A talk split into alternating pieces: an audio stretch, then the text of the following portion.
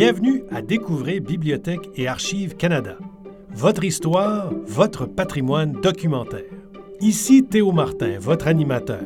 Joignez-vous à nous pour découvrir les trésors que recèlent nos collections, pour en savoir plus sur nos nombreux services et pour rencontrer les gens qui acquièrent, protègent et font connaître le patrimoine documentaire du Canada.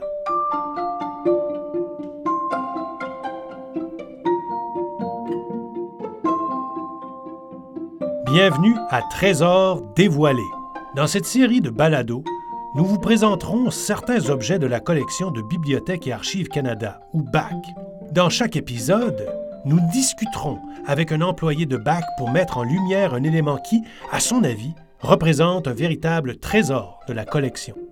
Il peut s'agir de pièces rares, parfois inhabituelles ou précieuses, ou d'articles ayant une importance historique. Peut-être nos experts auront-ils également une histoire intéressante, voire fascinante, à vous raconter. Tous mettront certainement en valeur notre vaste et riche collection qui constitue le patrimoine documentaire partagé par tous les Canadiens.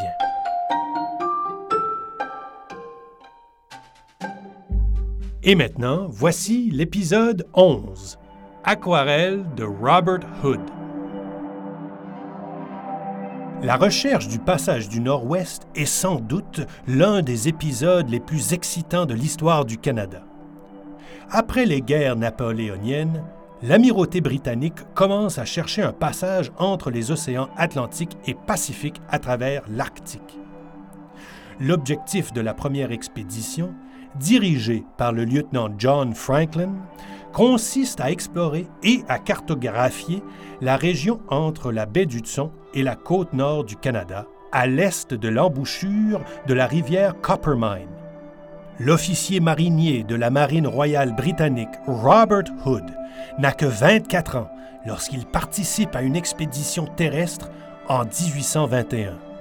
Il est chargé de recueillir des données nautiques, géographiques et météorologiques et de faire des illustrations du territoire et de divers éléments d'histoire naturelle.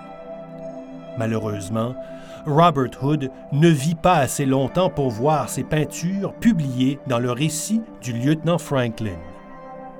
Shane McCord, archiviste en art à Bibliothèque et Archives Canada, est venu nous parler plus longuement du sort tragique de Robert Hood et de ses trésors.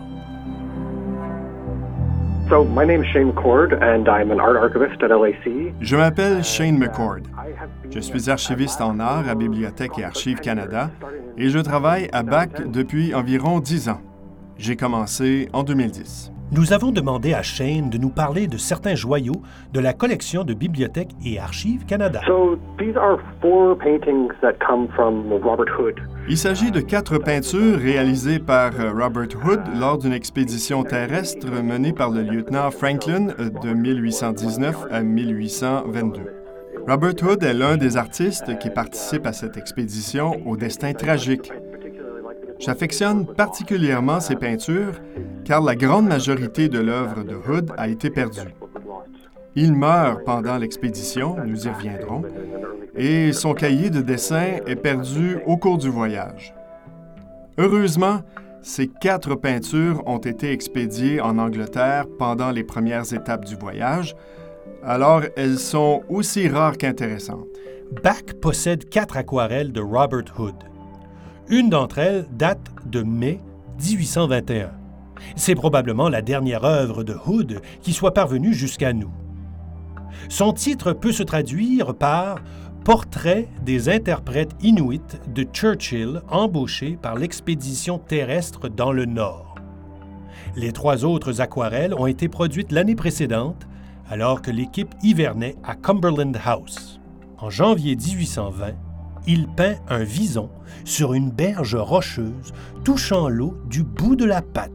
Une autre aquarelle représente un renard croisé qui capture une souris dans la neige. La dernière aquarelle, la plus intéressante, est produite au cours d'une randonnée dans les collines Pasquia. Elle représente l'intérieur d'une tente crie. Qui est Robert Hood? Comment se retrouve-t-il dans l'expédition de John Franklin? Um, On se pose bien des questions sur de nombreux membres de l'expédition Franklin, dont Hood. Parfois, il s'agit d'être la bonne personne au bon endroit et au bon moment. Hood est un aspirant de marine, un genre d'officier de rang plutôt inférieur dans la marine britannique. La véritable raison pour laquelle il est choisi, c'est qu'il a profité d'un entretien d'avancement pour présenter ses journaux personnels contenant des dessins, des aquarelles et des descriptions de la vie en mer. C'est exactement ce que les officiers recherchent. L'appareil photo n'existe pas encore, alors on embauche des artistes pour faire des observations scientifiques. En plus, Hood possède des connaissances en cartographie et en sciences.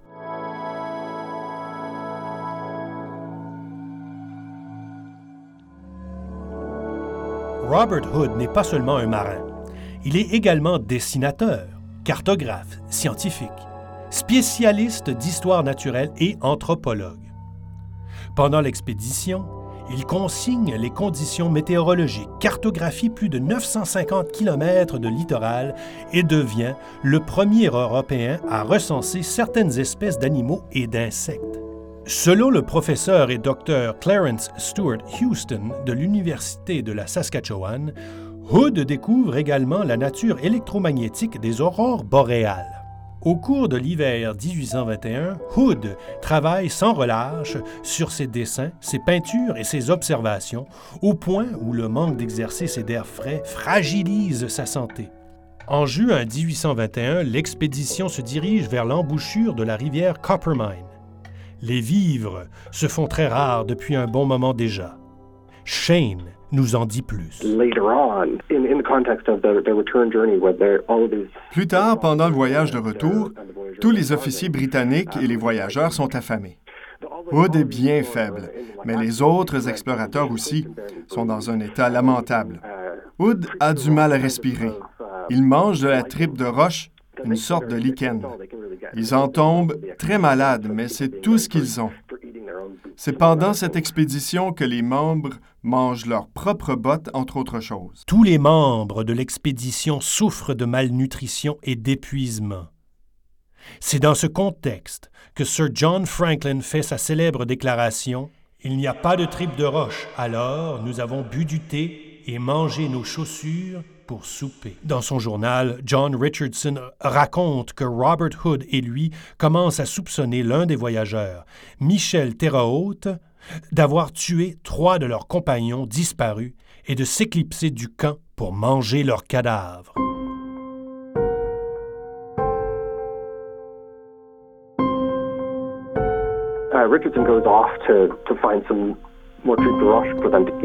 Richardson, qui est parti chercher de la tripe de roche, entend un coup de feu.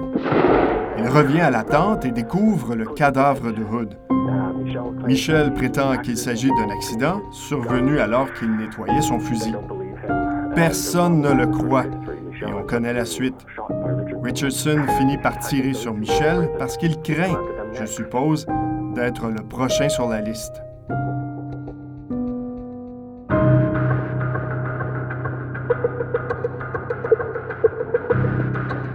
Toute cette histoire est fascinante. Je l'ai racontée brièvement, mais on en trouve un bon résumé dans le Dictionnaire biographique du Canada et on en parle à plusieurs autres endroits. Je vous encourage à fouiller un peu.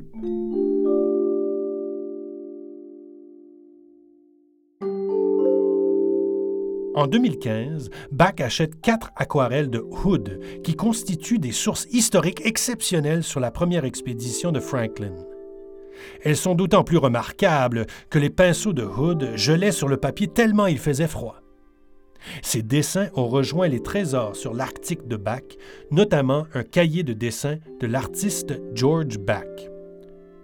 Nous avons demandé à Shane de nous raconter la première fois qu'il a vu les aquarelles et comment elles sont arrivées à Bach. J'en connaissais déjà quelques-unes parce que j'avais vu des impressions faites à partir d'œuvres de Hood. Elles avaient été publiées dans les journaux de Franklin lui-même après l'expédition. Dans ses publications, Franklin utilise souvent les œuvres de Hood. D'ailleurs, nous détenons certaines copies de ces impressions dans notre collection. Plusieurs des aquarelles ont cependant été perdues. Nous ne savions pas du tout où elles pouvaient être. En toute franchise, c'est le hasard qui a tout fait. Un jour, nous avons reçu l'appel d'une femme qui avait trouvé les aquarelles dans le grenier de sa grand-mère. Peu avant de mourir, cette dernière lui avait dit que ses peintures étaient vraiment importantes. Ayant vécu au Royaume-Uni, la femme avait des contacts là-bas qui lui ont recommandé de nous contacter. Voilà comment nous les avons trouvés. Est-ce que cette femme était une descendante de Robert Hood? Elle ne savait pas vraiment, mais j'ai fait des recherches généalogiques poussées avec ma collègue archiviste en art, Mary Margaret Johnston Miller. Nous avons suivi toutes sortes de pistes et il y a bien un lien de parenté. Shane, pourquoi considérez-vous ces aquarelles de Robert Hood comme des trésors? C'est en partie à cause de leur lien avec cette histoire épique. Ce sont des objets tangibles liés à un récit dont on parle tous, d'une certaine façon, au Canada. Pour ma part, j'ai beaucoup écouté Pierre Burton quand j'étais adolescent. Retrouver ces aquarelles m'a donc touché personnellement. Je trouve aussi qu'elles sont des manifestations fascinantes des efforts de colonisation de l'époque. Je crois qu'on doit mettre ces aquarelles en relation avec les journaux de Hood et avec ceux qu'ont écrits Franklin et Bach pendant la même expédition. On obtient ainsi le point de vue de trois hommes très différents. À mes yeux, Hood est le vrai scientifique du groupe et j'y vois une certaine noblesse. Hood incarne l'objectivité à la Francis Bacon. Il veut consigner des informations sur les créatures et les animaux qu'il voit et sur des terres qu'aucun Européen n'a vues auparavant, afin de ramener toutes ses connaissances avec lui. L'image du renard croisé est probablement ma préférée. C'est une scène dramatique d'un renard en train de capturer une souris en posant la patte dessus. Elles sont toutes réalisées à Cumberland House au début de l'expédition, malgré les grands froids de l'hiver. Je me répète un peu, mais ce sont de tels détails qui rendent les choses passionnantes. C'était un hiver extrêmement froid à Cumberland House et Hood explique dans son journal que ses doigts gèlent sur la partie métallique de son pinceau, celle qui retient les soies. Puis, le pinceau gèle lui aussi sur le papier. Peindre dans ces conditions est très difficile. Et ces peintures sont faites au nom de la science, ce qui les rend très intéressantes à mes yeux. On considère souvent que les artistes sont là pour exprimer des émotions ou leur fort intérieur, mais ce n'est pas vraiment le cas ici. Ces peintures consignent des informations, augmentent le bassin de connaissances et exportent le savoir sur l'Amérique du Nord dans le reste du monde. Ces quatre dessins fournissent de l'information importante sur la région de Cumberland House, qui se trouve dans le nord de la Saskatchewan actuelle. Ils sont également fascinants en tant qu'artefacts ayant survécu à une aventure tragique.